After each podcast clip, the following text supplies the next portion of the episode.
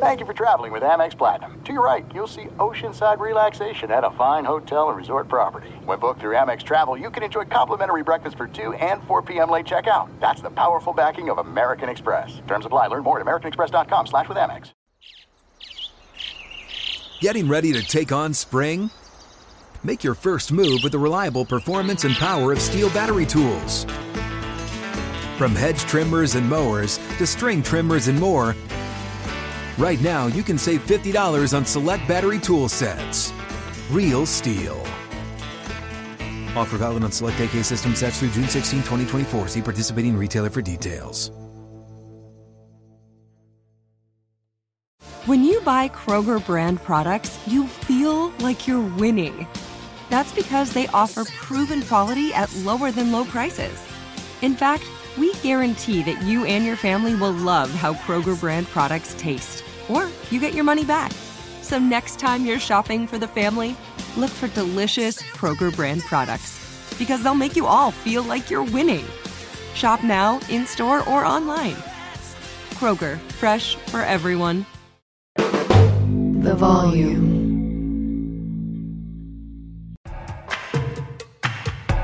No! Oh my God! How could he do that? Are you on Don't answer. What? Charles Darwin. The nerves is where it's at. Welcome everybody back into Nerd Sesh. As always, I'm Carson Brever, and alongside me is Logan Camden. He is back, and today we are going to be talking about everything that we saw here in Week Nine. We're recording the show on Monday night because I was at Bills Bengals Sunday Night Football, so we're going to start there. Felt like one of the two biggest games of the week, and for the Bills, it was really just a good old fashioned slow death for three hours. They continue to trend down, down, down, and the Bengals now won four straight, continue to trend up. So, what did you take away from this one, Logan? Well, we can start, Carson, with a long, long debate uh, that has been going on for a very long time in NFL circles, and that is the Joe Burrow versus Josh Allen debate. I-, I think that during the season, I think Joe Burrow has been constantly disrespected and kind of thrown under the rug. You know, we get caught up with Mahomes and Allen a lot, and it didn't help with the slow start and the calf injury and how unburrow like Joe looked. But everything you see in this game is why I had Joe Burrow as my number two quarterback heading into this season. You know, we've cel- we've celebrated his cerebralness, his control of the game. Uh, his poise, his accuracy, his processing, how quickly he gets through his progressions, and his overall Brady esqueness. But uh, what I think's gotten lost with Burrow Carson is his big play creation and his play extension, the way he moves and operates in the pocket. I think we get caught up with the physical traits of Josh Allen and Patrick Mahomes and all these different arm angles that they can throw on and how well they can throw on the run and how fast and what athletic specimens they are. But I think because of how special they are doing that, I think how special Burrow is as a big play creator and play extender kind of gets lost. He's got great feel in the pocket. He senses pressure exceptionally well, and uh, he extended a ton of plays here. His mobility was a huge factor of why the Cincinnati offense was able to succeed. And I still think that on his best day, Josh Allen is better than Joe Burrow. What Josh can do at his absolute apex is almost unmatchable. Uh, the, the, ceiling that he can reach as a rusher, how effective he can be in the red zone, the big playability with his arm. He's just got one of the biggest arms in NFL history. But Joe Burrow, at the end of the day, Carson is just more consistent. I trust Burrow to control the game more. I trust him to control the line of scrimmage, and more importantly, to limit mistakes. Uh, I love Josh Allen, but he is flawed. You, you see a lack of focus and control at some points. He's more prone to bad decision making. You see that pick to Cam Taylor Britt. I see the vision. I see what Josh Allen is trying to do on that play. It's a cover two man up. He reads it and thinks it's a cover two where Taylor Britt is pressing the receiver at the line of scrimmage and he's going to drop into a flat. He hesitates for a second, and that moment of hesitation costs him where Cam Taylor Britt is able to slip back and intercept that ball. On that play specifically, Diggs is open in the flat. I think you should either zip it to him and let him dance, go to work. You mentioned it. Diggsy is one of the best yards after catch guys in the league, Carson. You had our group chat during the game. He is super, super special, man. It's just a reality of Allen, man. He has the most interceptions since entering the league. He has the most fumbles since entering the league, and he has the most overall turnovers since entering the league. And this has been a really bad stretch. He's got interceptions in five straight games. And I want to be clear about something. I don't think this is an optimized situation for Josh Allen. I think Burrow's O line is better. I think his weapons are better. I think Burrow's system is more creative and clever. Yeah. And I think his defense is better. But I always come back to these comparisons as quarterbacks, Carson. Josh Allen is Brett Favre, and Joe Burrow is Tom Brady. I think those are really apples to apples comparisons. And again, Well- this game is I don't know about that. the game's not far apart. It ends 24 to 18. The Bills ve- could have very well won this game. You, if you don't have the Josh Allen interception, if Allen connects with Gabe Davis on that TD that he just overthrows and they can't connect, Gabe gets a hand on that ball, and the late Dalton Kincaid fumble. These teams are still very close, but I think top to bottom, the Bengals are the better football team, and I prefer Joe Burrow to Josh Allen.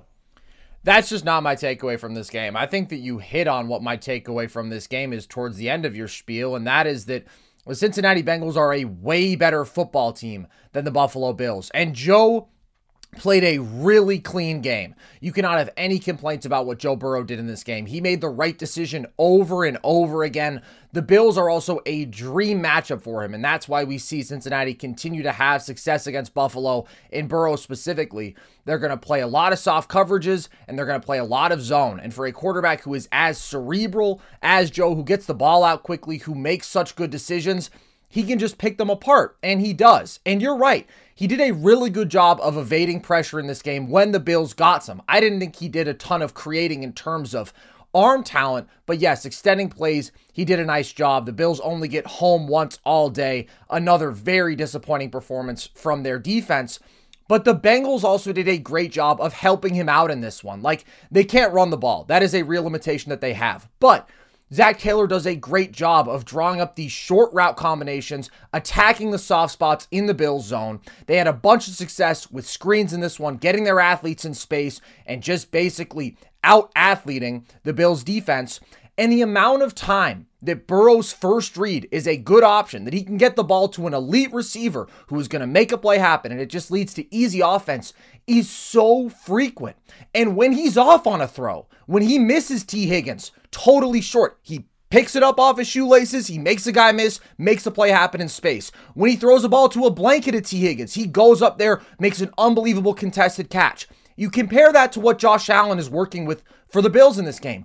Offensive line, awful, consistently under duress. And Josh is extending plays better than Joe. He's just a superior athlete. Both of them did well. Josh is just flat out more special in that category.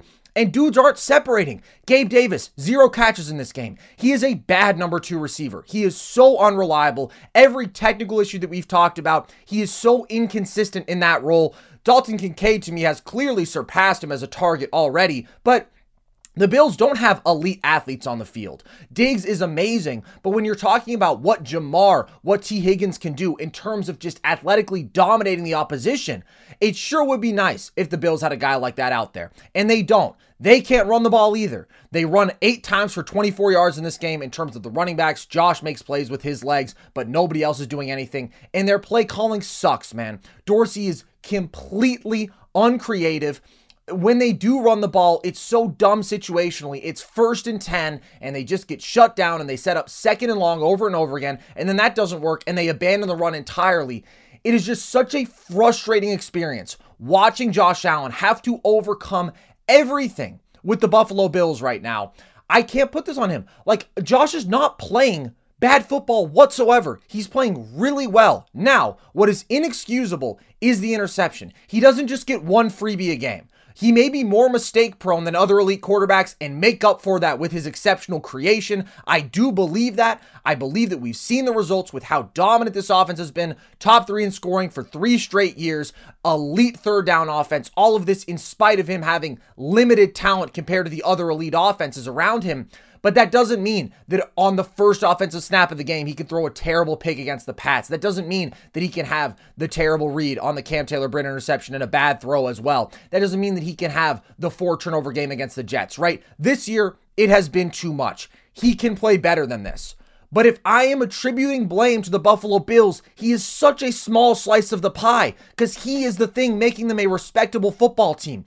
Offensively, I've expressed all my issues. This defense is bad, dude. Without Matt Milano, without Trey White, without Daquan Jones, this is a legitimately bad defense. They are 27th in yards per play. They are 23rd in terms of third down defense. In this game, over and over again, blown coverages. They could not get the Bengals off the field. They go 8 of 13 on third down. Poyer and Micah are still solid, but they were so important to making this an elite defense with their ability to cover so much ground on the back end. They're just not what they used to be in their mid 30s now. Von Miller can't get on the field, dude. He's playing a quarter of the snaps, and when he's out there, he is a complete non factor. And on top of that, they're missing three key defensive players for the entire season. So this is just not a very good football team, man. For five weeks straight, they have underwhelmed every single time.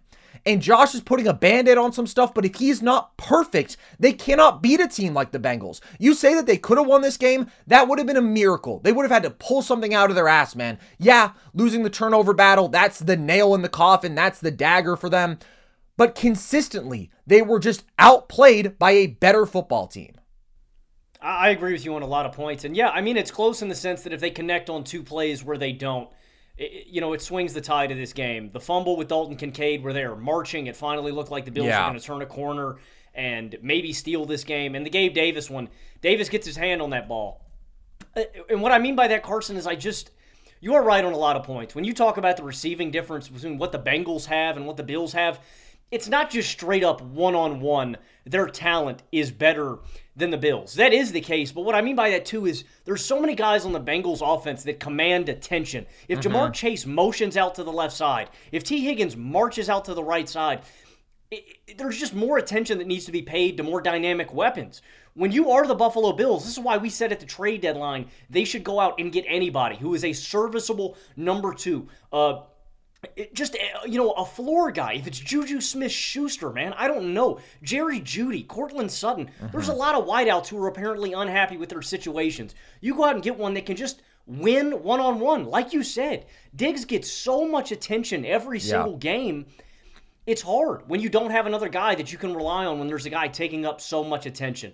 I agree with you too. That's the point that I think you hammered home. If Josh Allen doesn't play perfect, this team, the Bills are not going to beat good football teams. He has to play perfect football. But that's kind of a, part of my Burrow uh, argument here is Joe Burrow can play perfect mistake free football. Is he afforded a little more leeway because of how good his defense is, because of how good his weapons is, because of how good his game planning is with the offensive coordinator? Yes, I think all those things are true, but I trust Joe Burrow more than almost any other quarterback in the National Football League to play mistake free, perfect football where they protect the rock. He makes good decisions all game long, and they roll. And if the Cam Taylor Britt pick doesn't happen, maybe that is the difference maker in this game. Again, it's a one possession throw, but I do think it's unreasonable to expect Josh Allen to play perfect. Like you said, we can't give him a slide for all the mistakes he's made this season.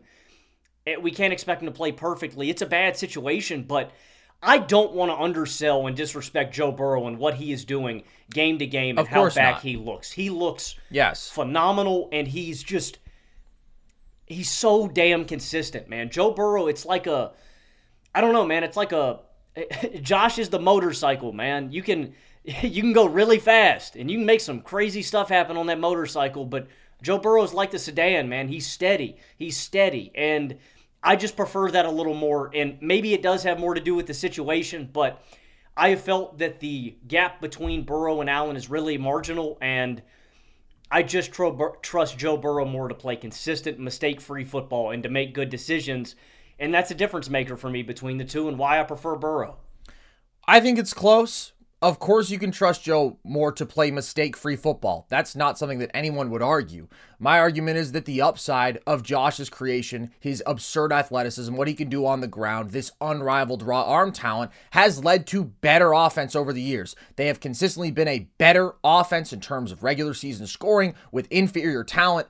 Josh is the one who had one of the great two game postseason stretches we have ever seen mm-hmm. with the Pats and the Chiefs masterclasses back to back. Joe Burrow couldn't do that. The best game of Joe Burrow's career could not touch what he did in back to back performances. So that's what I'm betting on. If you prefer Joe, I understand it. It's just I cannot watch this football game as I did every single down for three hours and come away from it thinking, oh my God, Joe Burrow is so much better than Josh Allen. It is so much a product of the totality of their circumstances. I do want to give big props to the Bengals as a whole. Joe is balling. He He is 100% back. This defense has continued to make strides. I thought the pass rush was impressive in this game. I think the secondary has progressed that transitional period, losing both safeties, investing a lot in the draft. They're trending in the right direction. And this is a team that has a legitimate chance to win what is a wide open AFC. Mm-hmm. I have been much slower to recrown the Bengals in that conversation because I had concerns about some of the defensive regression we saw early in the year and their continuous inability to run the football and some of the line struggles we saw. I think a lot of those issues, with the exception of the run game, have significantly improved. And when Burrow is playing like this with this receiving core, they're just a very reliable, very, very strong football team. For the Bills, though, I think you are now in like long term decision making mode because this is a really, really pathetic start to this season to be 5 and 4, to have losses to the Jets, who, yes, are a solid football team, but by God, if you did not hand them four turnovers, they would not have had a prayer in that game. And they are still one of the worst offenses in football, point blank. We see that again tonight. To lose a game to the New England Patriots, to allow them to put up 29 points on you. I understand the defensive issues. And I think that to some extent, you have to look at Sean McDermott there. Like, yes, of course, the injuries are a factor but I think that he is not doing anything at this point to elevate this football team. I heard Colin talking about this on his podcast last night, and it exactly echoed the conversation that we were having at the game, after the game. My friend Carvel made the analogy to what the Warriors had to do, making the decision to move on from Mark Jackson who had gotten them to a good place, who had established a defensive culture there, made them a good basketball team, for the guy who could get you over the top, the offensive visionary like Steve Kerr, who could see a different utilization for Steph Curry, who could take you up to that championship level. I think there is a strong argument that Sean McDermott is not that guy. I don't think he is elevating this team in terms of his defensive play calling Obviously, he's not bringing anything to the table offensively. In the mind who they have there right now, Ken Dorsey should absolutely be gone after this year. He is a total limiter. He is a liability in terms of what this offense can accomplish. And I think the culture is built, man. McDermott has done his job there. He has overhauled what was a problematic culture for a long time. Now you bring in a great offensive mind and you get the best you can out of Josh Allen and you raise this team's ceiling because this is by far the weakest Bills team of the last four years. Since Josh took that leap, the year after they had that bad playoff loss to the Texans, since Josh reached MVP caliber and this offense became elite, I mean, this team is significantly weaker than any of the other renditions that we've seen. And to me, when you see regression like this, and when you can point to frustrations with coaching, McDermott has a terrible challenge in this game that takes away a valuable timeout in the final minutes of the fourth quarter. I don't see what he's doing to elevate this team. I think that they need to go out there and pursue somebody who can do that because you cannot just sit there and be complacent in the years of a quarterback like Josh Allen's prime. And not only Carson, do I think this is the worst iteration of the Bills we've seen with star Josh Allen. I think that they're getting lapped by other teams just in general areas. Again, you point to the defense. They're decimated by injuries, but they're not strong in the trenches. You have to be. The Bengals just killed them there. I think all the other contenders have better defenses, better lines, better systems, and better weapons. It it is Josh Allen versus the world, Carson. And what sucks for the Bills now is after this loss, they have left themselves seriously vulnerable of potentially missing the playoffs in what is a very weak AFC, where it feels like, like you said, if you crack the playoff picture, you have an opportunity. And again, you have to reach a certain borderline level to be a contender, but you know, the Chiefs' offense isn't superhuman anymore. Yes, this is the best defense of the Chiefs' era, but it's not Tyreek, Kelce and Mahomes putting up 40 a game, killing teams. You know, the AFC feels very much like any of these top contenders could win it, and the Bills just aren't on that level. And again, I, I hope it doesn't happen. I don't want to see it happen. A loss to the Jets mean that they will have leapfrogged Buffalo in the AFC East, and uh, you just can't slip up the rest of the way, man. Uh, Carson, I mean, how are you feeling? Do you feel like the Bills are at risk of potentially missing the playoffs? Do you think that yes, uh, there's another direction they should head in? I mean, what do, what do they need to do differently moving forward to make sure they crack the postseason? Well, I think it's just going to be a question of what superhuman level Josh can play at because I think the defensive personnel is decimated now. I did like the move to go out there and get a legit high level corner in Rasul Douglas, and I think we'll see him play a larger factor as he gets more comfortable in this scheme. But he looked very solid in the action that we saw from him. But it's really not about sneaking into the playoffs this year, which, by the way, is going to be a struggle. I think that they will. I still think they are a better team than their record. Like the fact that they're 5 and 4 while being a top 5 scoring offense and defense, that is an anomaly. That is very disappointing, but again, that shows that they are better than their record. But it's a matter of the schedule, man. They got to go to Philly, they got to go to Kansas City, they got to beat the Cowboys, they have to go to the Chargers, who are at least a talented football team offensively. They got to go to Miami. They could easily go 4 and 4 with the way that they're playing right now, and maybe you don't make the playoffs in a pretty strong AFC, not necessarily in terms of the absolute top tier talent, but the depth of quality teams is very, very impressive. And if you do that with where this team has been, that's a major disappointment. I think it is justification to clean house because we haven't seen progress. Right now, we are actively seeing the opposite, and it goes beyond just the coaching staff. I think we are in a little bit of a retool season for the Bills now, where a lot of their best players have aged out of their primes especially on the defensive side of the ball. We talked about Poyer, talked about Hyde, talked about Von Miller, Trey White. I love that man. Who knows what he can be like after a second major season ending injury. And so this is a team that has to make big changes in the offseason in terms of coaching, in terms of defensive personnel, and ideally in terms of adding another legit weapon in the receiving game who is better than a Gabe Davis type. You got to put all your chips in. And the Bills needed to do a better job of building a complete football team, and they have to going forward. I will say, shout out to the Cincinnati fans. I thought that they were very classy. I found them to be a very well conducted people. One thing that I will say though is they got to work on their song. I'm privileged going to Bills games. They have the best tradition after touchdowns, but I don't know if you've ever heard what the Bengals do, Logan. It's incredibly strange. It was clearly written in the 1930s, years before the franchise was even founded. It goes something like Cincinnati Bengals, Cincinnati, yeah. On offense, he's a brute. On defense, he's rough and tough. FDR for president in 1932. Put those points up on the board. Go Bengals. Very, very, very strange. I've never heard that in my life. I figured they'd do like a Who Dey or something like that, man. Well, they do. They do. But that's what they do after the touchdown. It's a very long song too. It's like a minute and a half. I totally just undersold it. And the Who Dey thing is also complicated because yeah. of the Saints Who Dat. I looked into the history there. It seems the Bengals were on it first, but it's unclear. Apparently, Louisiana high schools and colleges were using it in the 70s before either team. It became popular with the Bengals in 81, popular with the Saints in 83. I really dug into this because I feel that Who Dat is more famous, but the Who Dey is pretty ubiquitous.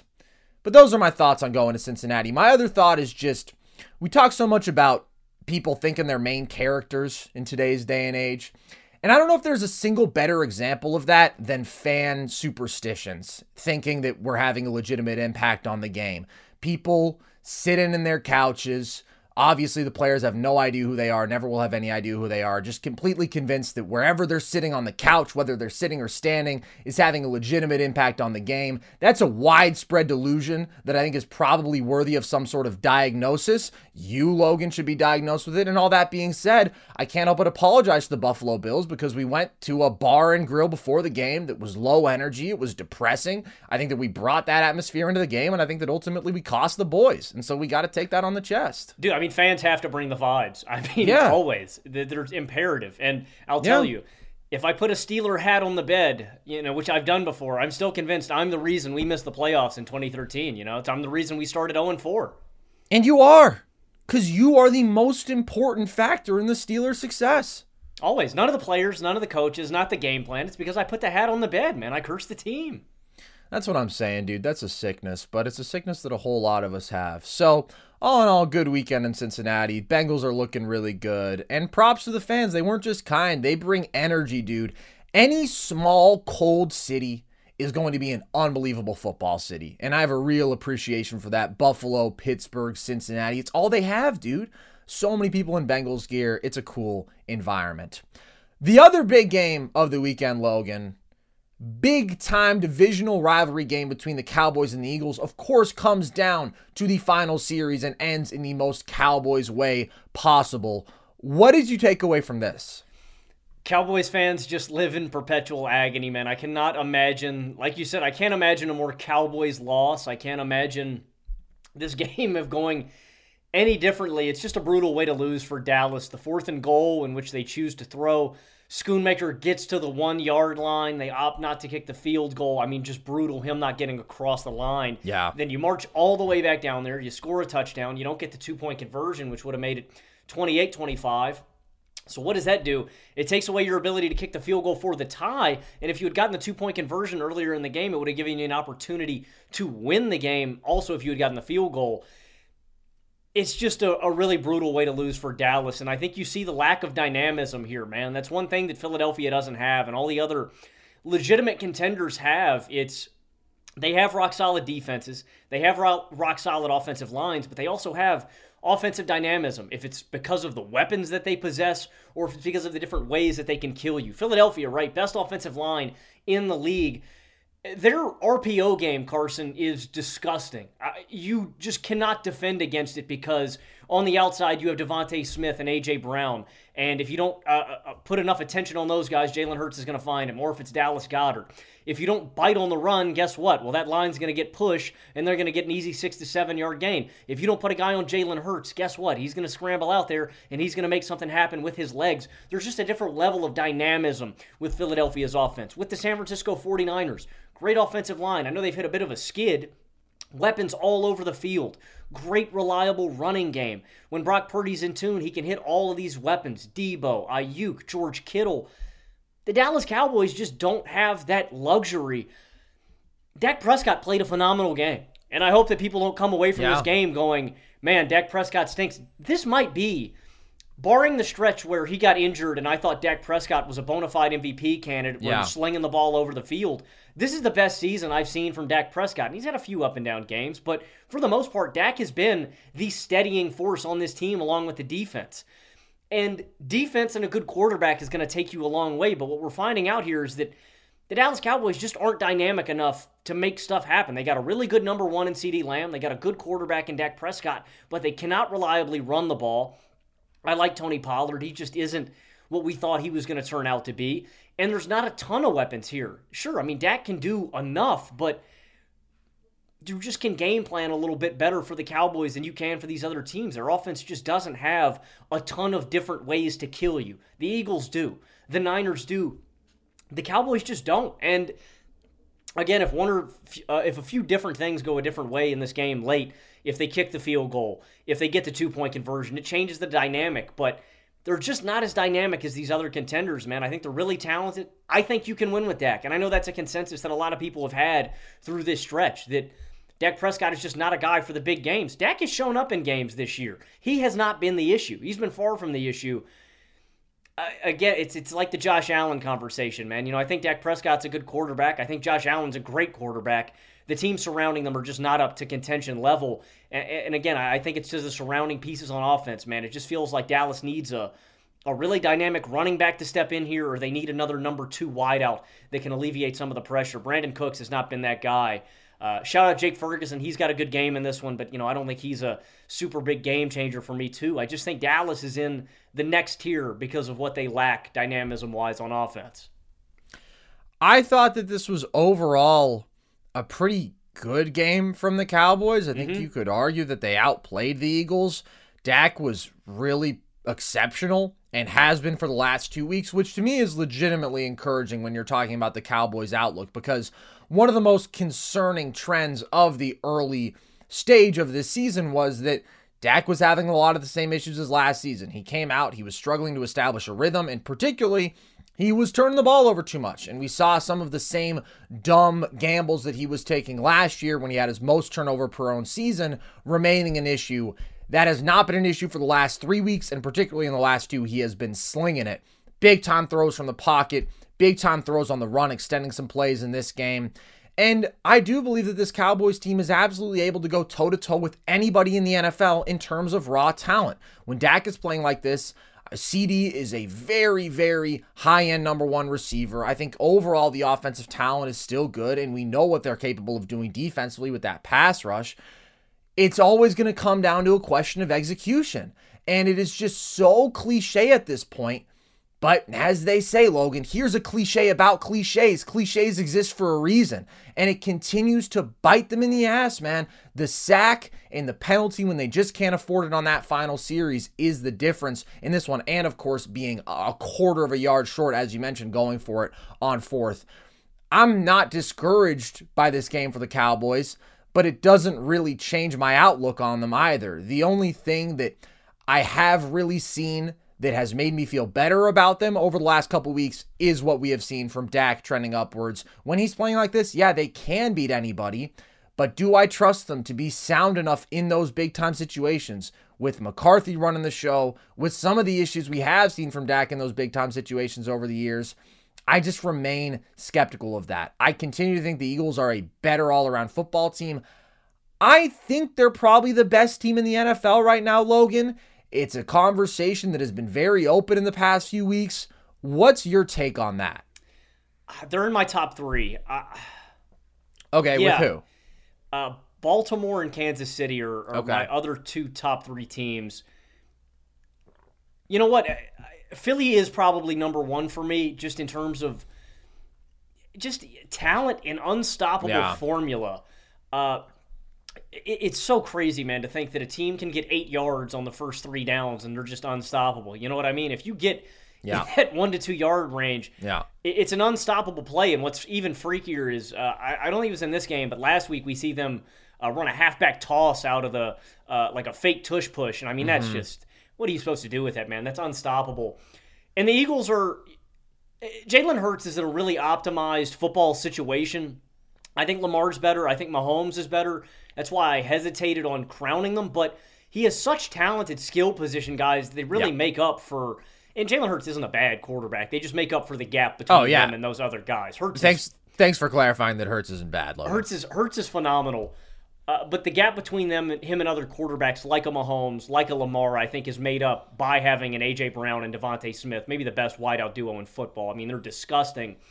Yeah. Philly is up there for me, man. And you know, I, results are important. Results are really important in this league. The only thing that matters wins and losses. But you make a really great point with the Cowboys, man.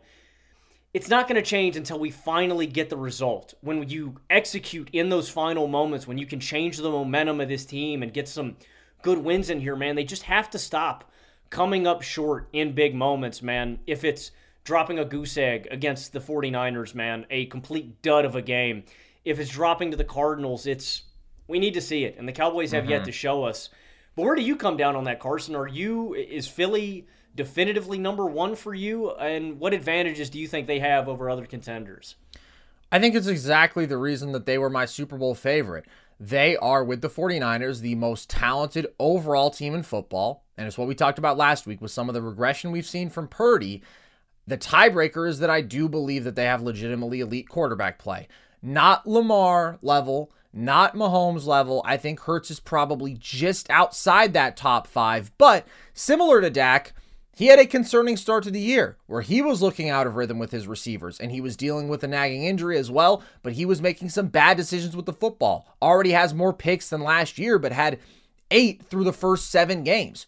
So that was a concerning trend, but now he has really found his rhythm, found his footing again. Last couple weeks, been playing very clean football. Had that one just beautiful dot to DeVonta for the go ahead fourth quarter touchdown.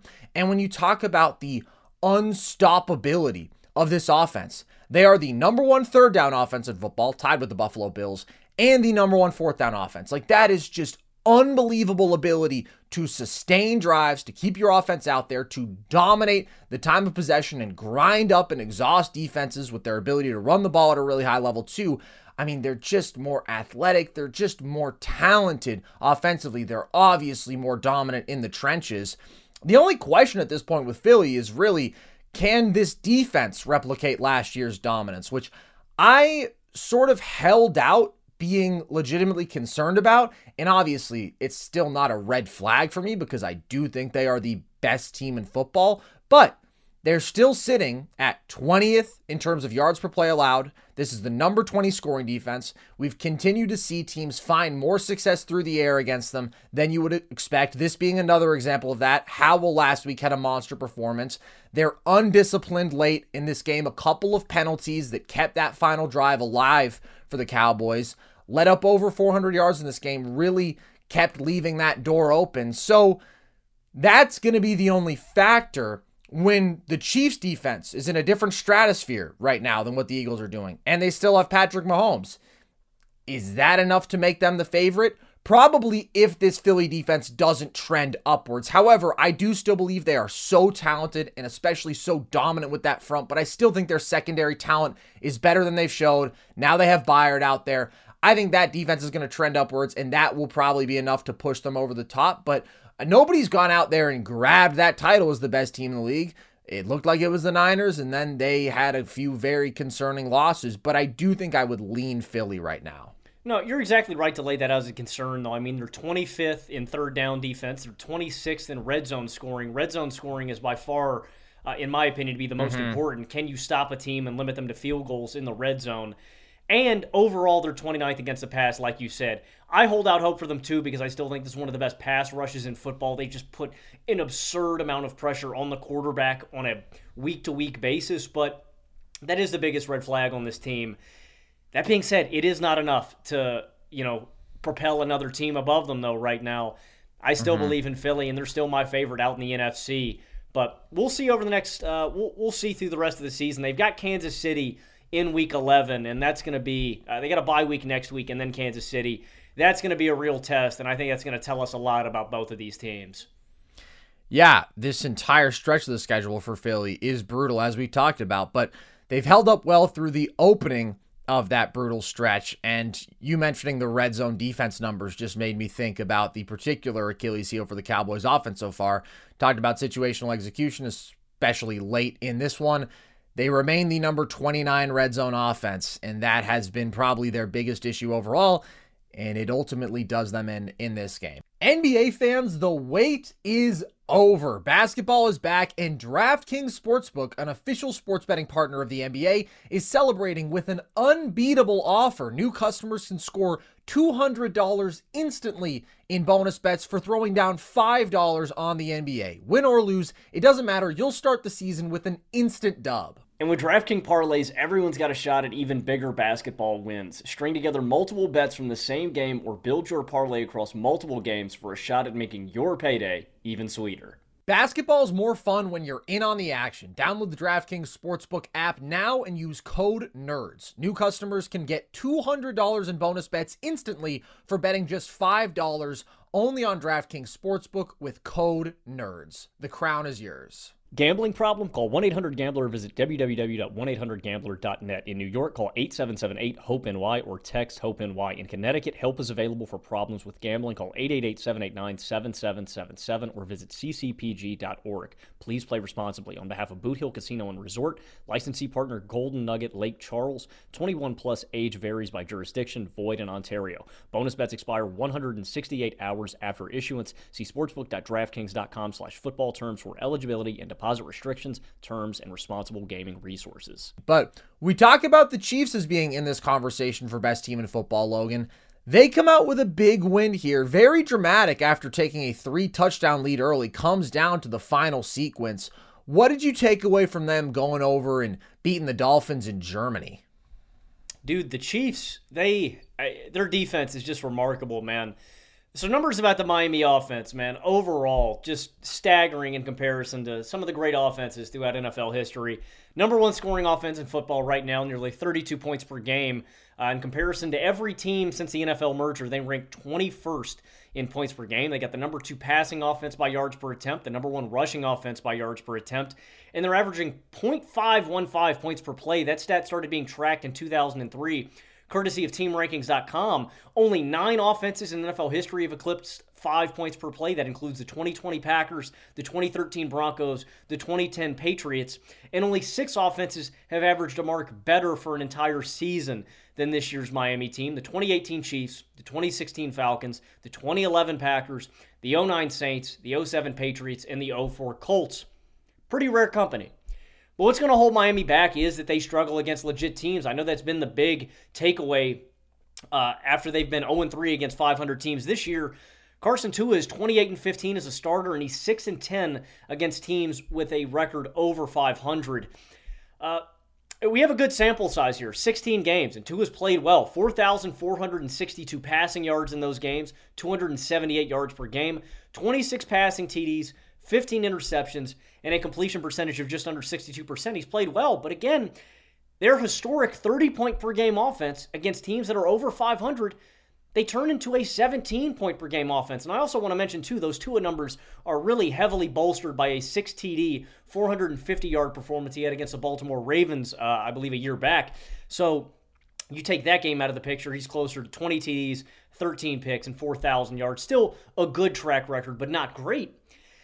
That's a difference, man. It's Tua's limitations as a QB to me, man. The arm strength, the fact that he has to throw to spots, the timing of this offense, that it has to be so on time for Tua to succeed. It's just the biggest limiting factor of this team. It just reinforces two things to me. The Chiefs' defense is really good. It is one of the top five in the NFL. And Tua is a big limiting factor of this offense when push comes to shove. I hate picking on Tua, but to me, that's the difference. I'm not completely out on the Dolphins. I want to be clear on that. I think, like the Dallas Cowboys, while they might not be in my number one contender tier, I think they can go toe to toe with anybody any given Sunday. The O line is great. The defense is solid, better than I expected. I think they're trending in the right direction with Xavier Howard and Jalen Ramsey back out on the field. And they got a good pass rush and a good front seven. I like Van Ginkel. I like Phillips. I like Chubb. I like Wilkins like I'm not completely out on the Dolphins, but they are definitely in a tier below for me than the real contenders. And Tua continues to be one of the biggest limiting factors of this offense when they play against really talented teams. You can't ignore the trend here. You mentioned the numbers, but against playoff teams this year, and outside of that, the Dolphins have played an incredibly weak schedule, with the exception of the Eagles, the Bills, and now the Chiefs. They're dropping 17 points per game. They're allowing over 33. This was the best performance from their defense by far, but we saw them get just shredded by the Bills, and the Eagles had a lot of success too. Best performance from their defense, talking about when actually facing legitimate competition, because they only allow 14 offensive points in this game. The other seven come from the defensive touchdown. And two of this season in those matchups 230 yards per game, three touchdowns, two interceptions. Obviously, just a brutal finish to this game. I know that there's been a lot of conversation about what happened on that throw to Cedric Wilson, who looked like he had a potential touchdown on third down. Looks like the ball just slipped out of Tua's hands to me. Uh, some people were saying that it was a miscommunication on the route. I mean, whatever the route was, that was going to be a terrible throw. I don't really uh, put too much stock into that. It's not like that was a question of arm strength. Tua's arm is not that weak, fellas. You can't get carried away with the narrative like that. And then, of course, he has the fumble on what was a perfectly fine snap on the last play. That's unfortunate. That to me doesn't really say anything big picture about Tua, but I agree with everything that you say. When the timing is disrupted, when he is facing high level defenses who can generate pressure, who can force him to try to extend plays, he struggles in that environment. He's going to make some more mistakes. And ultimately, your offense is just going to take a legitimate hit. That's what we've seen from the Dolphins. That combined with the questions about this defense is why I can't view them as a legitimate contender, regardless of how much they may run circles around some of the weaker teams when everything is just humming for them and they're not being challenged offensively. But this is every bit as much about the Chiefs defense, who won this football game for them, man. I mean, the Chiefs offense really stagnated in that second half and it was a defensive touchdown that was the separator in this one. This is the number two scoring defense in football. This is a defense that is third in terms of yards per play allowed. They are top five in pressure rate. It's a damn good front. Just all around, this Chiefs defense has been so impressive. And that's why I continue to hold out faith on them as my AFC favorite. That margin isn't growing as the Chiefs offense has sputtered a little bit in these last couple weeks. But the fact that that unit is so undeniably elite at this point, that is a top five defense. The only thing you can argue is where they fall within that top five. Again, the formula of that by far the best defense of Mahomes' career and Patrick Mahomes, the best quarterback talent we've ever seen. When it comes down to a single game format, it might be tough to pick anybody to overcome that. I wouldn't. I wouldn't do it. Um, you know? Even against Philly, what am I doing? I don't think I would. I think even head to head against Philly, I I would never bet against Patrick Mahomes, and I know that it's was a tough, popular, man. I know this was a popular pick this week. A lot of people were taking the Dolphins to upset the Chiefs because of the offensive struggles. I, I am going to go back on what I said earlier actually about Philadelphia. I couldn't in a one game scenario. I don't care who the Chiefs are playing. I couldn't bet against Patrick Mahomes. Yeah, it's tough. I couldn't bring myself to do it, man. It's very tough, and that was my exact thinking last year. There was no question who was the more talented overall football team on paper, but I couldn't bring myself to pick against Mahomes.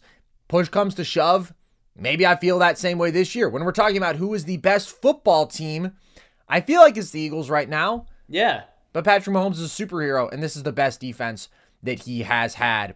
How concerned are you about the offensive issues? Does that really ring any alarm bells for you long term for Kansas City? It's a good question, man. Not really. Uh, because they have Travis Kelce, you know, and I know that mm-hmm. teams have been able to kind of gang up on Kelce a little more or give him a little more attention, which again is why I thought, you know, it was so critical for the Chiefs to go out and get another number two receiver, especially, man. It felt like a lot of teams were in the market for a number two guy, and there were a lot of guys on the market. It it really surprised me that more moves didn't happen. I'm slightly concerned, but again, when you look at other aspects of the Chiefs, probably the best running game that Mahomes has had, maybe the best offensive line that he's had up front, uh, despite the right tackle issues. I still like the guys in the middle. And you got Mahomes and Kelce. It's it's an underwhelming group. It's the most underwhelming of the Mahomes era, but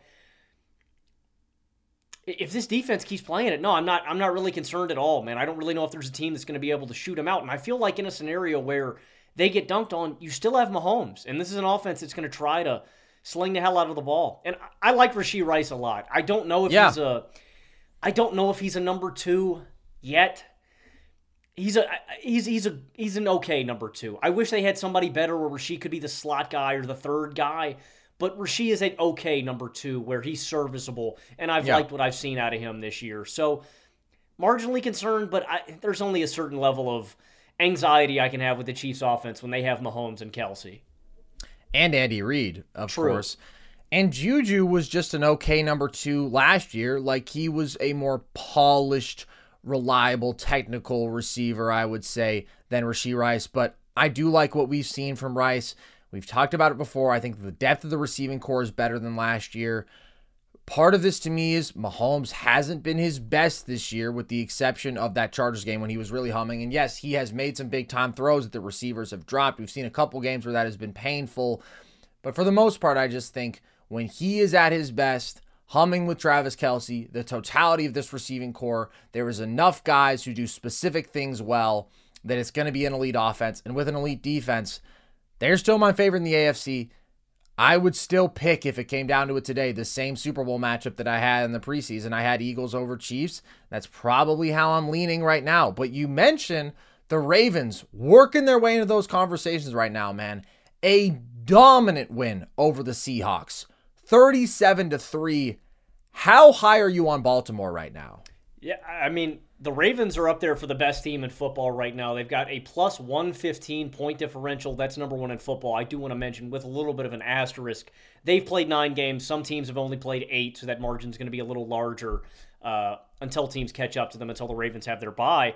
They've got the 46th best point differential through the first nine weeks of a season since the merger. Of the 45 teams above them, 21 of them have made the Super Bowl, and 12 of them have won the Super Bowl, so they're in pretty good company there. And I think they do have the best defense in the league. I said a couple of weeks ago, two or three, I had the Browns one and I had the Ravens two. I think I was wrong. I still have the Browns in my top five, but I think the Ravens are my number one defense in the league. Above the Steelers, above the Browns, above the Chiefs, above the Eagles, above the Niners. They're number one in defensive points per play. They have the number one scoring defense at under 14 uh, a game. They have the number one red zone defense. And a stat that I found fascinating uh, courtesy of Ben Solak on Twitter. They're allowing a touchdown on just 8.7% of drives this season. Carson, the only defense better since 2000. One of the greatest defenses ever, the 2000 Ravens. Again, tremendous company there. And they've got the number seven third down defense. But the big difference to me with teams in years previous is this is the best offense of the Lamar era. The team can march on you. They hold on to the ball, they prolong drives, they keep your offense off the field, and they've been really good in big spots. They've got the number six third down defense this year, they've got the number six red zone offense this year, and they can run the ball with seemingly anybody back there, man. If it's Gus Edwards, if it's Justice Hill, if it's this Mitchell kid, I've never heard of him, dude. He busts out for nearly 140 yards this game. And again, it's the same thing that I mentioned with Jalen Hurts, dude. These rushing quarterbacks, you just have to respect them in the RPO and the play action game. If you don't give them attention, they're going to burn you, and you see it. I mean, he opens up Mitchell in this offensive line get a ton of push. He breaks some tackles, breaks off some big runs. But a lot of the way that this scheme works is because Lamar has so much attention on him as a rusher that there's just guys committing to him that opens up plays for other guys on this offense. And again, We've been saying this through the start of this year. There's just a new dynamic to this passing game. These are the best weapons of Lamar's career.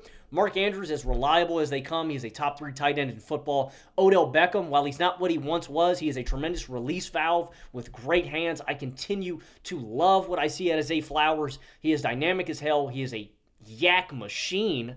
And I think this is the best version of Lamar Jackson we've ever gotten uh, even compared to his unanimous MVP season in 2019. And that was the best Ravens team that we had seen. I think this is the best Ravens team of the Lamar Jackson era, even more so than that dominant 2019 team.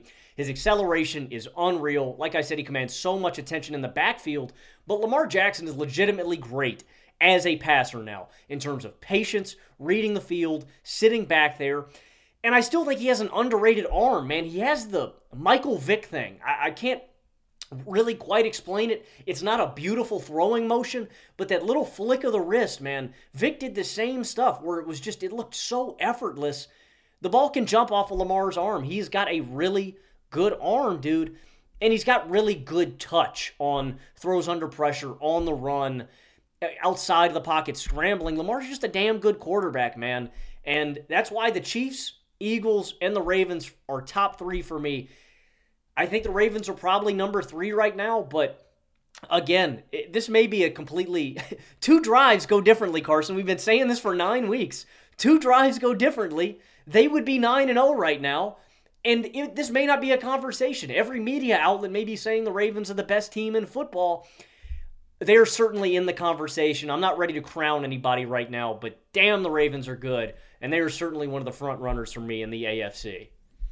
Through the first six weeks, we talked about how obvious it was how talented they were as a football team, how well Lamar was playing, but it was just some of the weird situational stuff receivers dropping passes, late game execution. And we were waiting for that signature Ravens explosion. And now we've gotten two of them in the last three weeks against good football teams, man beating the Lions 38 to 6 and now Seattle 37 to 3.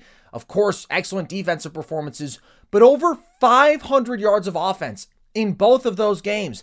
And you gave the little asterisk about the point differential stat. I'm going to wipe that right away, man, because Logan, lucky for you, man, I'm a human calculator over here, okay?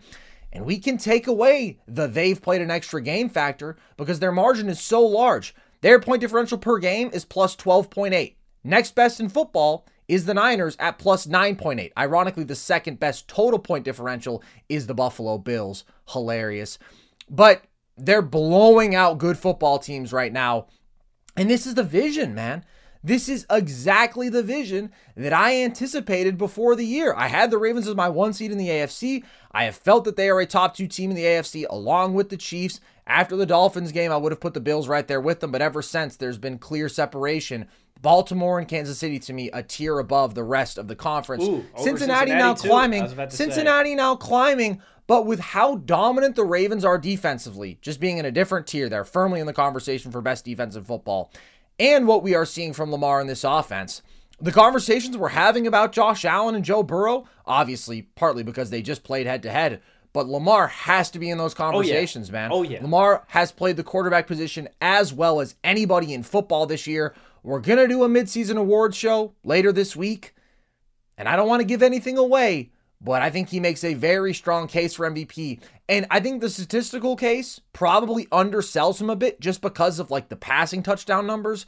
He just hasn't been the guy who has gotten the ball in some of these situations with under five yards to go, but he is the one driving them down the field. He is the one with this completely unique athleticism, dominating on the ground, but as we've talked about, being more selective there, being just a brilliant pocket passer, making great decisions with the football, being extremely accurate, the most efficient we've ever seen him with the best weapons he's had. And that was really the concern with the Ravens teams of old was could they become a bit too one-dimensional? And I don't have that concern when Lamar is this elite as a pure passer. They absolutely are just about as good as anybody in football, and they are showing it right now. Yeah, and I just want to give a big shout out to John Harbaugh and this organization as a whole. Uh, I, I just think they've crushed the draft in recent years. This has been a picturesque rebuild. They built this defense up so well, drafting Kyle Hamilton, Patrick Queen, Justin Madubuike, mm-hmm. Marlon Humphrey, making the trade for Roquan Smith. Yeah, dude. You know, it, it, the Ravens are just one of the best organizations and best cultures. I'd say in football, I think in sports, man. Harbaugh, and I think Harbaugh gets criminally underrated in these talks as a leader, as a head coach. He's one of the greatest coaches in NFL history and he's helped build what you know was one of the best organizations in football under Brian Billick, and they've continued uh, just to sustain that. I don't know. yeah. it's it's it's really hard for 15 years of consistently great football. The Steelers and Ravens have been providing it. Carson, he's got the fifth highest winning percentage uh, since taking over in 2008 with MVP level quarterback play with Lamar Jackson at the helm. He's got the second highest winning percentage in the NFL yeah. when Lamar plays. The Ravens are a class act. Harbaugh is a class act, and they just they're they're consistently one of the best organizations in football, and they're going to continue to be with Lamar and this defense at the helm. Man, I just I want to yeah. tip my cap to them, dude. It is there. There's a level of consistency with Baltimore that is just remarkable. 100% amazing organization, amazing coach. And you mentioned that stockpiling of talent. Great job through the draft aggressive in terms of adding established star talents, everything that as a Bills fan I wish they could be. But when we are talking about the most talented top to bottom teams in football, I said it's the Eagles and the Niners. But you know who's number three to me? And the only thing holding them back is the lack of that elite skill position talent, the lack of elite offensive talent on the perimeter outside of Lamar. I think they've upgraded there. I really like Zay Flowers. I just can't put them in the tiers of what the Eagles and the Niners have in terms of weapons. But the Ravens are the third most talented team in football, I think, because they're still good there and they are loaded at every position group defensively.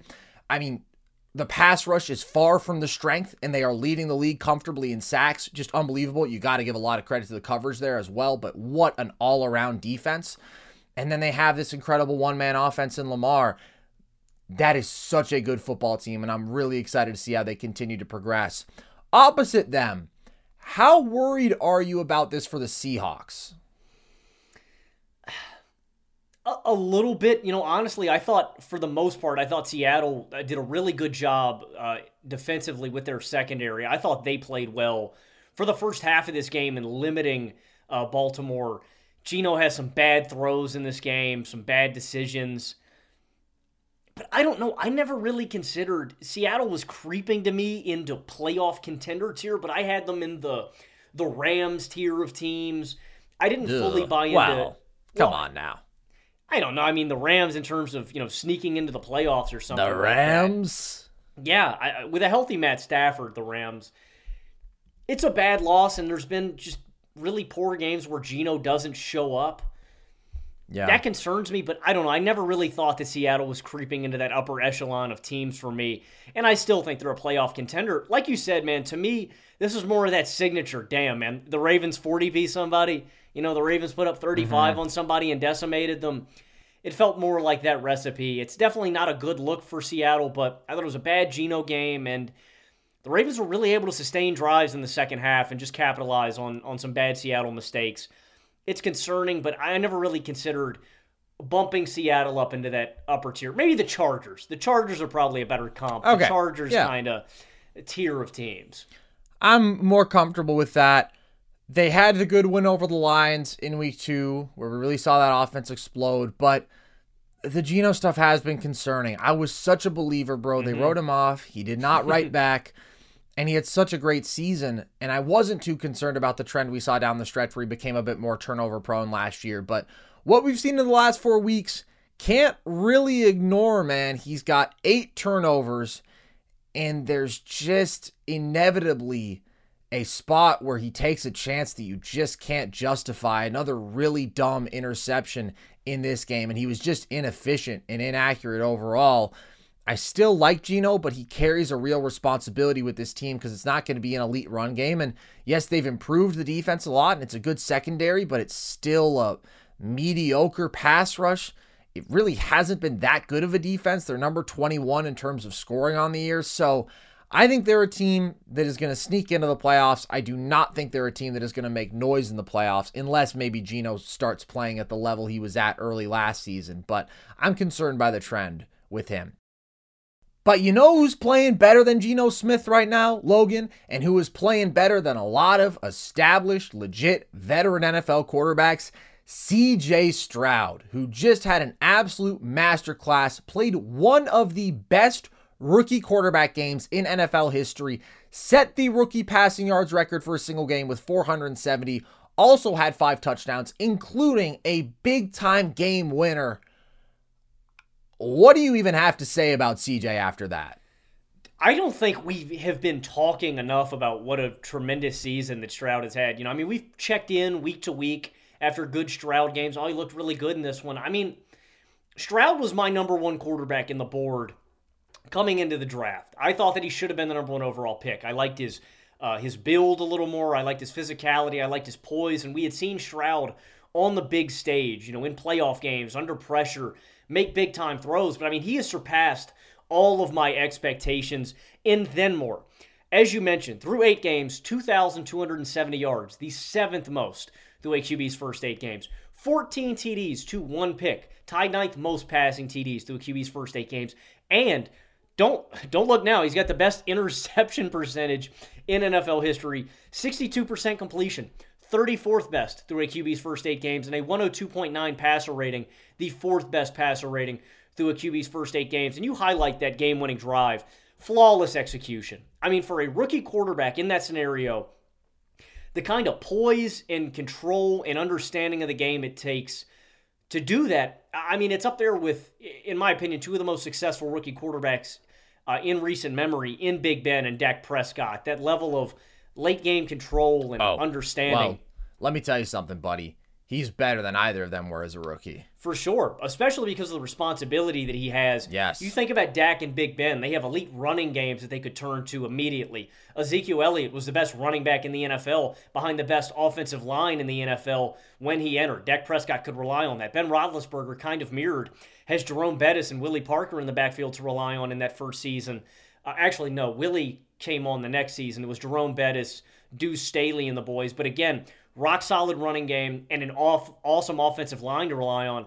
I, I want to give credit to the Texans O line. They've played really well this year, but he has not had a running game at all to rely on. The entire offense has really been on his shoulders, and he has shouldered that load. He has carried this offense on his back, but Amazing execution on this game winning drive. He knew where the ball needed to go. He knew the situation, and the moment wasn't too big for him. He hits two receivers over the middle, something that I think some quarterbacks may hesitate with. Oh, we need to get the ball outside of the numbers. We need to stop the clock. He didn't worry about that. He took what the defense gave them because they were running prevent, two quick shots over the middle.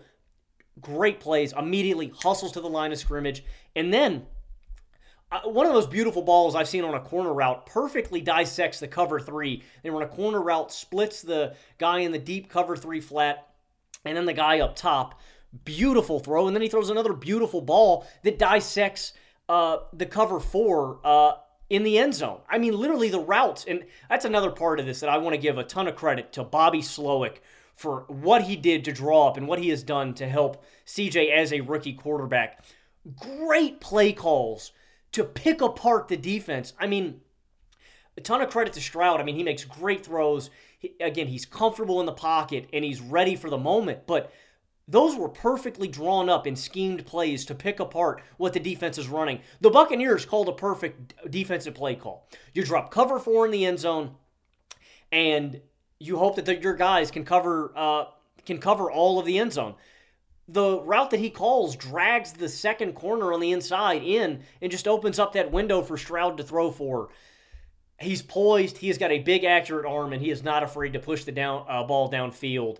Uh, CJ Stroud is a franchise quarterback, bona fide. I believe in him. But I want to give a ton of credit to Bobby Slowik in this offensive line. They played a tremendous game, and they have been instrumental as well in helping Stroud come along. But he's a franchise guy, and I'm tired of acting like he isn't who's been acting like he isn't? I don't know if you remember, Logan. After week four, I wrote down in my notes twice He's the real MF and deal about CJ Stroud. The kid is special. He's not just a franchise QB. He's a borderline top 10 QB yeah, right now. He's man. certainly above average as a starter, as a rookie. And I think as a guy who has legitimate MVP potential down the line, there's just very few rookies who we have seen who are this damn good. I think we are talking about a guy who is in that Cam Newton, Justin Herbert caliber of all time rookie season, bro. If you just look at his production, this is a guy who is third in passing yards per game, third in yards per attempt, thrown 14 touchdowns to one pick and is not in an optimized situation for offensive success. Now, you give props to Slowik in the line. We also got to give props to the receivers because Tank Dell, Nico Collins made some big time athletic plays in this one. Noah Brown had a very good game. CJ made sure that all of his dogs ate, but they also made some big time plays, went up there and got the ball when they needed to. But the poise and the confidence from Stroud is so consistently incredible. This is a dude who just already feels like a veteran out there who is in such control of the game, who is so ready for the big moment. But also, you see the raw arm talent shine here, especially on that third touchdown pass where he is in a crowded pocket. He can't really step up and he hits the receiver perfectly in stride 40 yards downfield for a touchdown. When you can blend that with his mind, his accuracy, that's scary. The fourth touchdown pass showed the mental processing, that perfect anticipation to hit Schultz on a big time fourth down where they can't kick field goals because they don't have a kicker. Throws the ball before Schultz is out of his break. It's exactly where it needs to be, when it needs to be. And you talk about pushing the ball downfield. That is the exact phrase that is so key to Stroud's success. Yes, he has good deep ball receivers, guys who can stretch the field vertically, but my God, is he willing to let it rip? And that's huge when you have a 40 second situation and you need to go 75 yards. But just overall, it's been so essential to his success and this offensive success. He's top five in intended air yards per attempt, he's second in air yards per completion. And he did this lighting up the Bucks for 39 points against a defense that was averaging 19.7 points per game allowed. A good defense, not a great one, but a good one. So, what we are seeing from CJ Stroud is truly special. He had an awesome first four weeks, and then he came back down to earth a little bit in the weeks five through seven range. But what we just saw from him is legitimately up there for the greatest game any rookie quarterback has ever played. And that's a legitimate reflection of his talent. That's not a one off. That's the sort of thing you expect from a guy who was balling so far beyond his years. And it really is remarkable. Uh, I know we've already stressed this, but it really is remarkable how he's doing it in spite of his situation. You know, we tend to make a lot of excuses for quarterbacks. Oh, he doesn't have this, he doesn't have that. CJ Stroud is really balling without. I mean, dude, I didn't know if the Texans. I didn't know if the Texans had a number one receiver coming into this year. You know what I mean? And no disrespect, I think Nico Collins is legit. I think Nico Collins is a beast. I think Dalton Schultz is really good. I think Tank Dell is really good. But no running game, an average offensive line that is playing above their means without a really go to number one receiver. Stroud has not made excuses. He has excelled. And again, it's just this is a really tough situation to step into. I thought the Texans were going to win, you know, four games, man, and uh, the Texans and him have exceeded all of my expectations this year, dude. Stroud is, as you said, man, the real MF and deal. And I do think he's a top 10 quarterback, dude. And I think that uh, we've probably thrown out 15 names at some point for being in that conversation, but the reliable production we are seeing from him, the raw talent, and the poise. That's special. I think he does more to elevate the guys around him than so many other dudes around the league. And he's doing it with far fewer mistakes, fewer mistakes than Dak, fewer mistakes than Geno, more creation even than a Jared Goff. The kid is just special. And what a joy it was to watch him do this. This is it. We've got an Amex Platinum Pro on our hands, ladies and gentlemen. We haven't seen anyone relax like this before in the Centurion Lounge. is he connecting to complimentary Wi Fi? Oh my, look at that, he is! And you will not believe where he's going next. The Amex dedicated card member entrance for the win! Unbelievable! When you get travel perks with Amex Platinum, you're part of the action. That's the powerful backing of American Express. Terms apply. Learn more at americanexpress.com slash with Amex. Hey guys, this is Matt Jones, Drew Franklin from the Fade This podcast. We got a great episode coming up, picks in all the sports, football, basketball, we do them all. But here's a preview of this week's episode. Do you think it's more embarrassing to dye your hair or to have hair plugs? I don't think either are embarrassing if you're not trying to conceal it and act like you didn't. Okay, so you think if you just come out and go, I got hair plugs.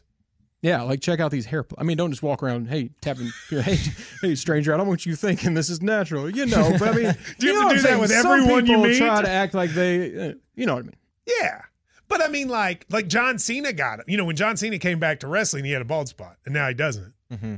You think he should be required in all interviews to say, "Look, by the way, I covered up my bald spot"? Yeah, I guess it's weird. I mean, you don't wear a sign or like put a sign in your yard, but all right. So what about toupees? Those are the most obvious.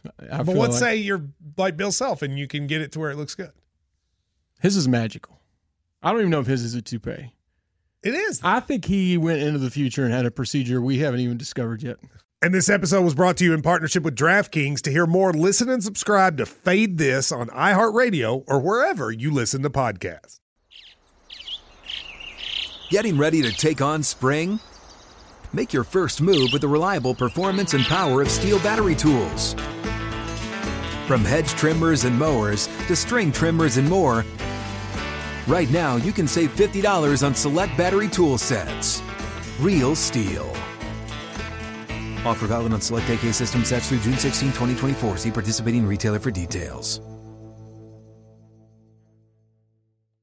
Another joyful game to watch was what Josh Dobbs was able to do for the Minnesota Vikings, man. A little bit of a Minneapolis miracle, if you will, him leading them on that game winning drive. We just did not talk about Kirk Cousins' injury last week, which was my bad. Somehow we managed to skip over that game when I was really bummed about it because Kirk had been having such an unbelievable year. And you know what, Logan? If we're talking about top 10 QBs, Kirk was stamped this year. You've referred to him as the equator. No, my friend. He's comfortably north. Okay, he's closer to Oregon than he is to the equator. The dude was playing at such a high level, doing so much to cover up flaws with this Vikings team. And of course, it's really disheartening to see him go down for the year with the Achilles injury. But they trade for Josh Dobbs. What did you make of his performance in this year? And does this actually mean anything for Minnesota long term, or was this just sort of a one off magical moment? I think it does mean something for Minnesota moving forward. And mm. I don't know if you've heard the nickname for Josh Dobbs, the Passtronaut man. I think that is money. I think that is perfect uh, for Josh Dobbs. The Passtronaut? Wait, the why is that perfect? Because he's a uh, he's an engineer. Oh, he's, he's right. a rocket scientist, man. Off four days of preparation, Carson, he upset a 3.5 favorite on the road, man. And Dobbs by no means was, you know, perfect. He took a safety, he threw a horrible interception uh, to newly acquired Kentavius Street, but he made plays when they needed and he executed. Crucial end of the first half drive to get a touchdown. He had that insane third down conversion. Uh, before that touchdown to Addison. He breaks a sack from a blitzing DB, then probably runs 30 yards to get the first down on third and 10. He scrambled really well. He evaded the hell out of the pressure, and he just provided the Vikings a really improbable win. The game really felt over.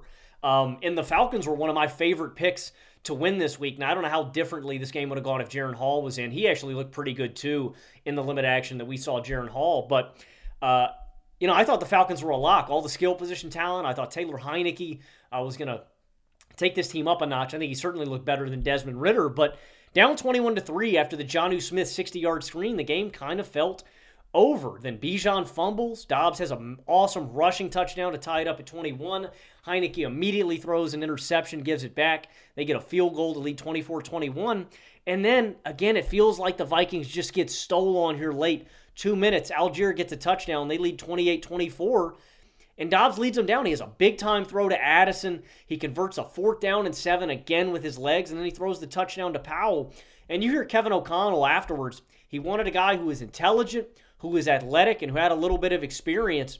And that's what I really want to stress about this game and what this showed me is there's such a massive benefit of having a guy like Kevin O'Connell for a young quarterback and for an offense. He prepared Josh really well in this game. He was relay, relaying calls and play descriptions the entire way through this game, and he simplified the game plan for him. Again, I'm, Kevin O'Connell is a backup quarterback in the NFL for the Patriots, the Lions, the Jets, the Dolphins, and Chargers. As we see with certain journeyman quarterback like Ken Dorsey, the transition isn't always flawless and perfect for elevating quarterbacks, but Kevin O'Connell is a good offensive coordinator and a good head coach, and the Vikings are trending upwards. They're 5 and 4. I don't know how the hell they got here, but I really like the foundation and the culture of this team moving forward. Kevin O'Connell leading the offense, leading the locker room, and then Brian Flores leading the defense. They were 0 3 through three weeks. They were allowing 27 points per game. This team is really resilient. They're 5 and 1 in the last six. They're allowing 18 points per game. They upset the 49ers. Uh, they almost upset the Chiefs.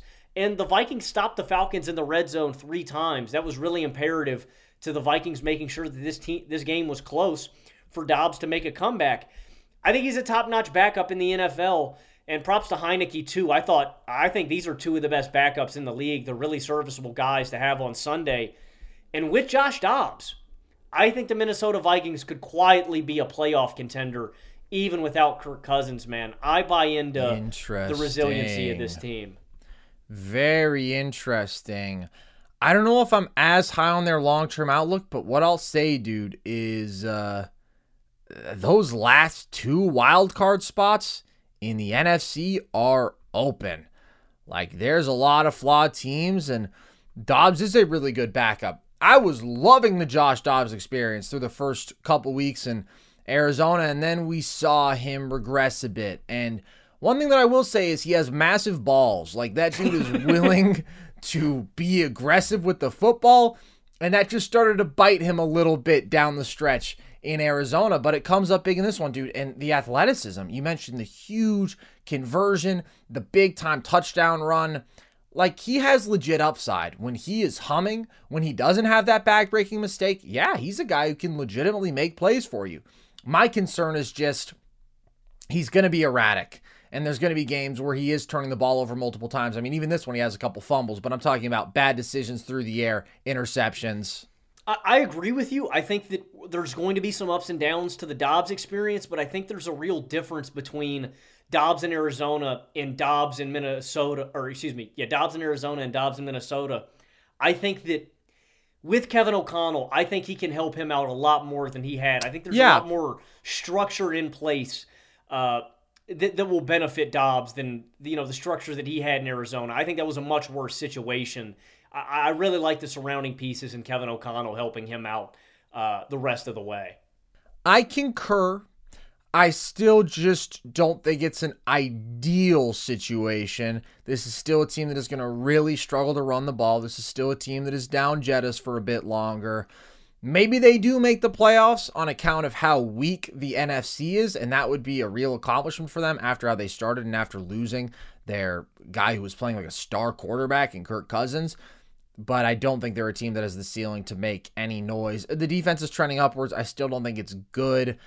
I think this team just relies too much on the quarterback position. Like they were relying on Kirk playing so exceptionally.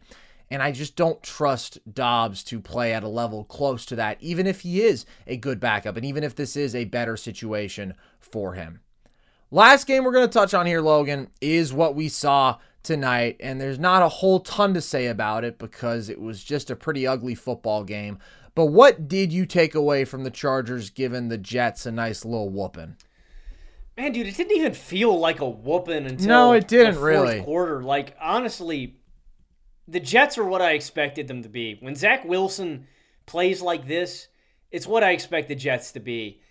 I was more disappointed with the Chargers that they didn't. Yeah. I mean, thrash New York. Herbert really struggled in this game.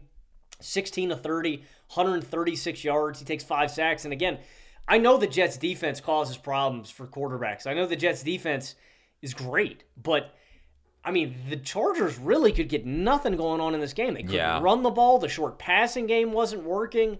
Herbert was off. It was a really ugly game. And, you know, props to New York. Aaron Rodgers walking around. I know that we're still skeptical if he gets back. Maybe they make a little bit of a playoff push. I still think that's on the table. Again, even though this is a really bad game for New York, the defense did their job for most of this way. I mean, if Zach Wilson just isn't one of the worst quarterbacks in the NFL. You know, this is a competitive game, bottom line. If the Jets have Josh Dobbs, this is a competitive game. If the Jets have Taylor Heinicke, this is a competitive game. If the Jets have Jacoby Brissett, you know what I mean? This is a competitive game. This is a competitive team. Zach Wilson just holds this team back, and there are flashes. And by flashes, I mean there's like one or two plays a game where you're like, Zach, you did something good. But for the rest of the game, it's, damn, Zach. The, the one play that I just think encapsulates the Zach Wilson experience, that third down where he scrambles out of the pocket and you go, the Jets are going to get a first down. He's going to scramble for it. It's like seven yards. And then he flips it to the running back, and a defender tackles him immediately. That's the Zach Wilson experience. You feel like you're on the cusp. You feel really close. He's really close to being okay, but he's just not. Zach's one of the worst quarterbacks in the NFL, man. And both of these teams just continue to disappoint me. I was. This is what I expected out of the Jets. The, the Chargers disappointed me much more. This should have been a thrashing and ass beating, and Justin Herbert just continues to. I don't know, man. Play play well below his means. I expect Herbert to, to, to be a lot better. I know in in a lot of ways he's in a similar situation to Josh Allen I mean, Herbert hasn't even played close to that level as a quarterback this season. Uh, yeah, I, I was disappointed in the Chargers more than anything else after this game. Agreed. And I only said whooping because of the final score, but it really didn't feel that way. And you basically get two touchdowns from the defense and the special teams. You have the punt return touchdown, and then they get the ball down at the two off of that Zach Wilson fumble. This doesn't make me feel better about the Chargers at all this offense, again, they continue to struggle to run the ball. They were okay there in this one, but Herbert struggling. I agree. I think that right now, if we're doing our quarterback rankings, I would still have him five, but with what Lamar is doing, it's still in not an ideal offensive situation. I don't think that I can have Herbert above him. You look befuddled. Okay, no, I thought you meant for a second you'd still have Lamar below Herbert. I, no, I no, have, no. I'm saying I would bump Herbert down from four in my preseason rankings to five. Yeah, and I mean at this point I might bump Jalen Hurts above Justin Herbert. I mean Herbert is just it's so hard to separate the quarterback from the situation, but yeah, Her- Herbert has just not looked up to Herbert standards this year, man. Yeah, I mean, he had a couple really good games early, but it's true. He's been inconsistent. He's been mostly underwhelming. The Chargers as a team have been underwhelming, but this is just an unfortunate wake up call for the Jets, I would say, who have had a couple of miracle performances and they beat the New York Giants when they couldn't throw a forward pass. And Zach Wilson picks up some garbage time yardage on that final drive, but boy, does he suck, man. And he's traded in a little bit of that wild man instinct from last year that would lead to some more of those awful turnovers yeah. to be painfully conservative and just have a complete inability to push the ball downfield and to take checkdowns when you just can't. And either way, you're getting a guy who is not close to starter level. And it felt like the bow had been sealed on that before la- before this year, and that's why they got Aaron Rodgers. And then it felt like that conversation reopened because I do think he's showed marginal improvement. I would rather have overly conservative Zach Wilson than uh, dumb, careless mistake Zach Wilson. But it's still really bad. He's still so inaccurate. He's so inefficient as a passer. They can't run the ball well. But his defense is awesome, bro. Like when we were talking about the best defenses in football, they might be number two. You could convince me they're number one. I think they're leading the league in pressure rate. I mean, the entirety of that front is so dominant. They got an elite number one corner. Like, it is such a great defense. And it is such a shame that it is being wasted by such an inept offense. But you can't really have any broad takeaways from this game other than both teams are disappointing. And yeah, the Chargers are better because they don't have Zach Wilson. So, no breaking news there, really. Yeah, and I didn't mention the Jets as one of the best defenses in the league. They certainly are up there. They've been there for two seasons now, and yeah, it's a shame, man. They are. This is two wasted years of really good football from a Jets defense that is dominated uh, because of their completely lackluster offense. I, the Jets are definitely in that top five. I'm I'm kind of mad at myself for not mentioning them. Maybe I'd bump the Browns out in, in that top five. Maybe I'd bump the Browns down to six. But yeah, they are for sure up there. I think the Browns are top five. I think it's Ravens, Browns, Jets, Chiefs, and then Niners or Cowboys. I feel are in that yeah. fifth spot. But I, I think I, I agree with that. I think the Browns have played at a high enough level to where they're honestly kind of a lock. I mean, they've still been dominant on the year. So there you have it, everybody. Apologize for it being a day late, but hopefully it was not a dollar short, as they say. if you want more Nerd Sesh content, you can find all of our full shows on the Volume YouTube page with video. You can listen to the podcast across audio platforms, and you can follow us across social Instagram and TikTok at Nerd Sesh, Twitter at Nerd underscore Sesh if you want to see clips from the show, if you want to see our trivia content. You can also join our Discord. That is at the link tree across our social media bios if you just want to talk football, basketball with us, be part of our community. And you can check out our merch at thevolume.com. We've got hats, we've got hoodies, we've got shirts, we've got the flags behind us. So check all of that out. And with that, as always, I've been Carson Brabber. I have been Logan Camden. And this was Nerd Sesh.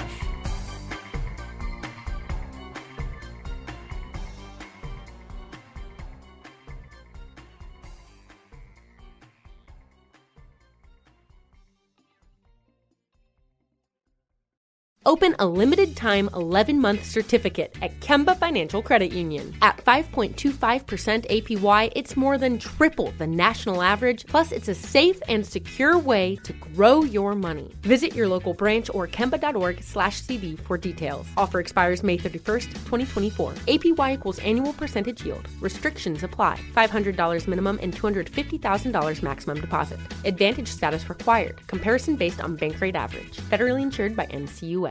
Live Nation presents Concert Week. Now through May 14th, get $25 tickets to over 5,000 shows. That's up to 75% off a summer full of your favorite artists like 21 Savage, Alanis Morissette, Cage the Elephant, Celeste Barber, Dierks Bentley, Feid, Hootie and the Blowfish, Janet Jackson, Kidz Bop Kids, Meghan Trainor, Bissell Pluma, Sarah McLachlan.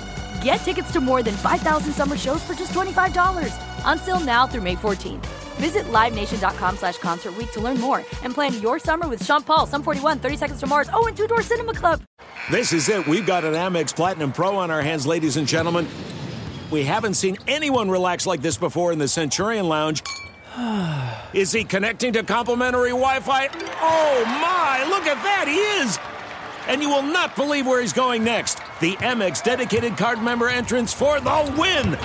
Unbelievable! When you get travel perks with Amex Platinum, you're part of the action. That's the powerful backing of American Express. Terms apply. Learn more at americanexpress.com slash with Amex.